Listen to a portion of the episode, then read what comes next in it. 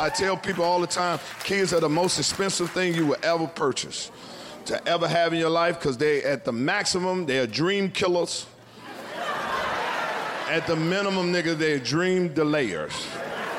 Because you done put what you wanted to do to facilitate their growth. And when they get 18, it's your time for you to do the things you need to do because you're in the fourth quarter of your life. But some of y'all don't. Y'all still be in your kids' lives when they're 18 as if they was an adolescent.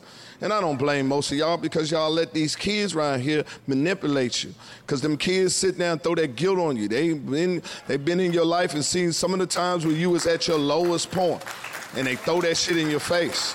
They also know that there's things that you wanted to do for them that you couldn't do for them and you feel guilty about that and they play that shit on you. And I'm telling you right now, from the bottom of my heart, fuck these kids.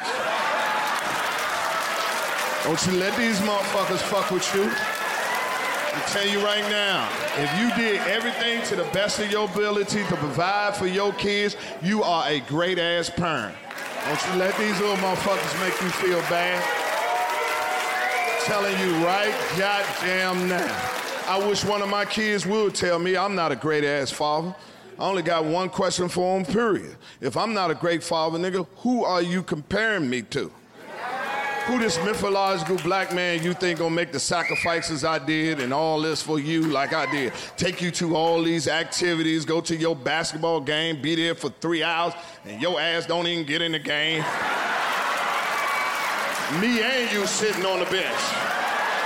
You could have FaceTime me this bullshit. Sitting over there like you assistant coach and shit.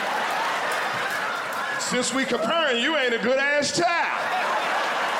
Almost lost my job fucking with your ass. Fuck these kids. These ain't jokes.